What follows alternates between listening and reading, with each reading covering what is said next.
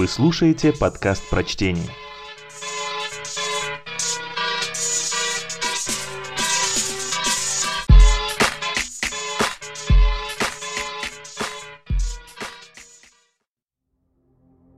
Хулио Картасар.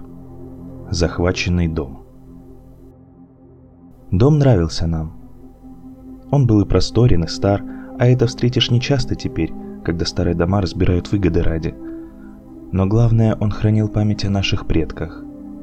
О дедушке с отцовской стороны, о матери, об отце и о нашем детстве.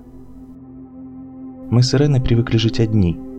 Это было глупо, конечно, ведь места в нашем доме хватило бы на восьмерых. Вставали мы в семь, прибирали, а часам к одиннадцати я уходил к плите, оставляя на сестру последние две-три комнаты – Ровно в полдень мы завтракали, и больше у нас дел не было. Разве что помыть тарелки. Нам нравилось думать за столом о большом тихом доме и о том, как мы сами, без помощи, хорошо его ведем. Иногда нам казалось, что из-за дома мы остались одинокими. Ирена отказала без всякого повода двум женихам, а моя Мария Эстер умерла до помолвки. Мы приближались к сорока и верили каждый про себя, что тихим, простым содружеством брата и сестры должен завершиться род, поселившийся в этом доме. Когда-нибудь, думалось нам, мы тут умрем. Неприветливые родичи завладеют домом, разрушат его, чтобы использовать камни и землю. А может, мы сами его прикончим, пока не поздно. Ирена отроду не побеспокоила ни одного человека. После утренней уборки она садилась на тахту и до ночи вязала у себя в спальне. Не знаю, зачем она столько вязала. Мне кажется, женщины вяжут, чтобы ничего не делать под этим предлогом. Женщины. Но не Ирена. Она вязала все нужные вещи. Что-то зимнее, носки для меня, кофты для себя самой. Если ей что-нибудь не нравилось, она распускала только что связанный свитер, и я любил смотреть, как шерсть в корзине сохраняет часами прежнюю форму. По субботам я ходил в центр за шерстью, Сестра доверяла мне, я хорошо подбирал цвета, и нам не пришлось менять ни клубочка. Пользуясь этими вылазками, я заходил в библиотеку и спрашивал, всегда безуспешно, нет ли чего нового из Франции. С 1939 года ничего стоящего к нам в Аргентину не приходило. Но я хотел поговорить о доме. О доме и о сестре, потому что сам я ничем не интересен. Не знаю, что было бы с Иреной без вязания. Можно перечитывать книги, но перевязывать пуловер – это уже происшествие.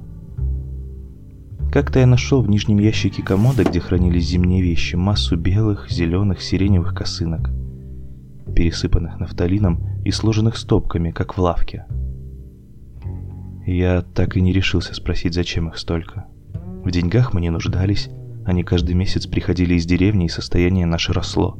По-видимому, сестре просто нравилось вязание и вязала она удивительно. Я мог часами глядеть на ее руки, подобные серебряным ежам, на проворное мелькание спиц и шевеление клубков на полу в корзинах. Красивое было зрелище. Никогда не забуду расположение комнат. Столовая, зал с гобеленами, библиотека и три большие спальни были в другой части дома, и окна их выходили на Родригес Пенья. Туда вел коридор, отделенный от нас дубовой дверью. А тут у нас была кухня, ванная, наши комнаты и гостиная, из которой можно было попасть и к нам, и в коридор, и через маленький тамбур в украшенную майоликой переднюю. Войдешь в эту переднюю, откроешь дверь и попадешь в холл, а уж оттуда и к себе, и если пойдешь коридором в дальнюю часть дома, отделенную от нас другой дверью, дубовой. Если же перед этой дверью свернешь направо в узкий проходик, попадешь на кухню и ванную – когда дубовая дверь стояла открытой, видно было, что дом очень велик. Когда ее закрывали, казалось, что вы в нынешней тесной квартирке. Мы с Иреной жили здесь, до двери, и туда ходили только убирать. Прям диву даешься, как липнет к мебели пыль. Буэнос-Айрес город чистый, но благодарить за это надо горожан. Воздух полон пыли, земля сухая, и стоит подуть ветру, она садится на мрамор консоли и узорную ткань скатертей. Никак с ней не сладишь. Она повсюду. Смахнешь метелочкой, а она снова окутает и кресло, и рояль. Я всегда буду помнить это, потому что все было очень просто. Ирена вязала у себя. Пробила восемь, и мне захотелось выпить мате. Я дошел по коридору до приоткрытой двери и, сворачивая к кухне, услышал шум в библиотеке. Или в столовой. Шум был глухой, неясный, словно там шла беседа или падали кресла на ковер. И тут же или чуть позже зашумело в той, другой части коридора. Я поскорее толкнул дверь, захлопнул, припер с собой. К счастью, ключ был с этой стороны. А еще для верности я задвинул засов. Потом я пошел в кухню, сварил мате. Принес сестре и сказал, пришлось дверь закрыть. Те комнаты заняли. Она опустила вязание и подняла на меня серьезный усталый взор. «Ты уверен?» Я кивнул. «Что ж», — сказала она, вновь принимаясь за работу. «Будем жить тут». Я осторожно подтягивал мате.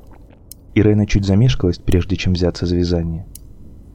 Помню, вязала она серый жилет. Он мне очень нравился.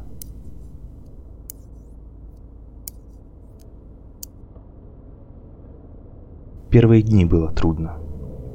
За дверью осталось много любимых вещей.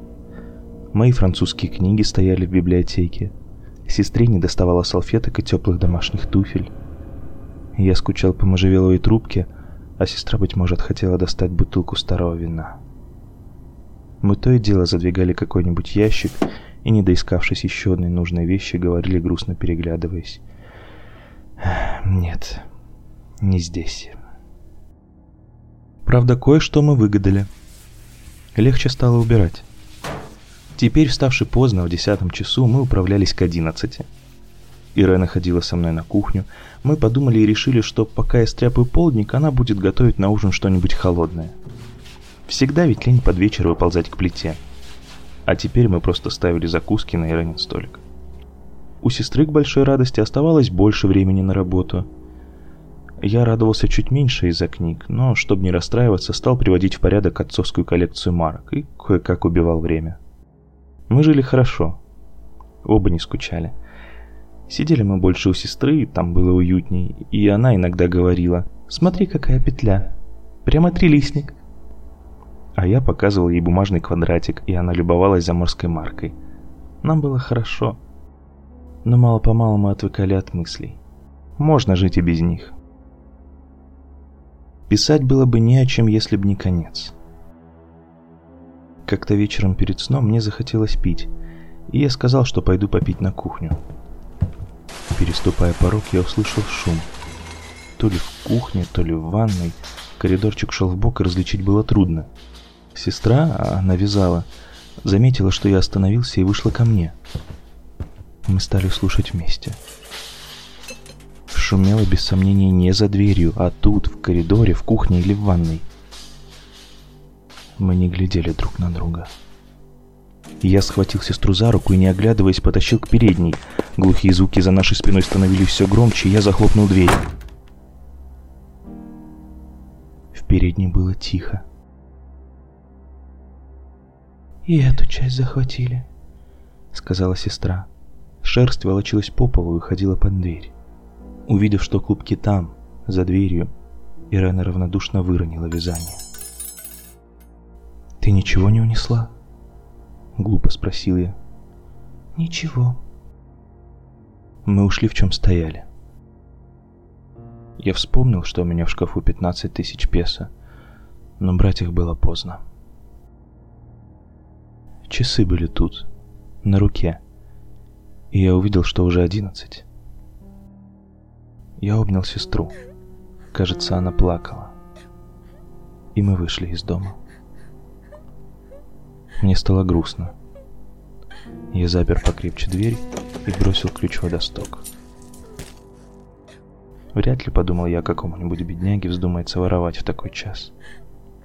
Да и дом ведь занят.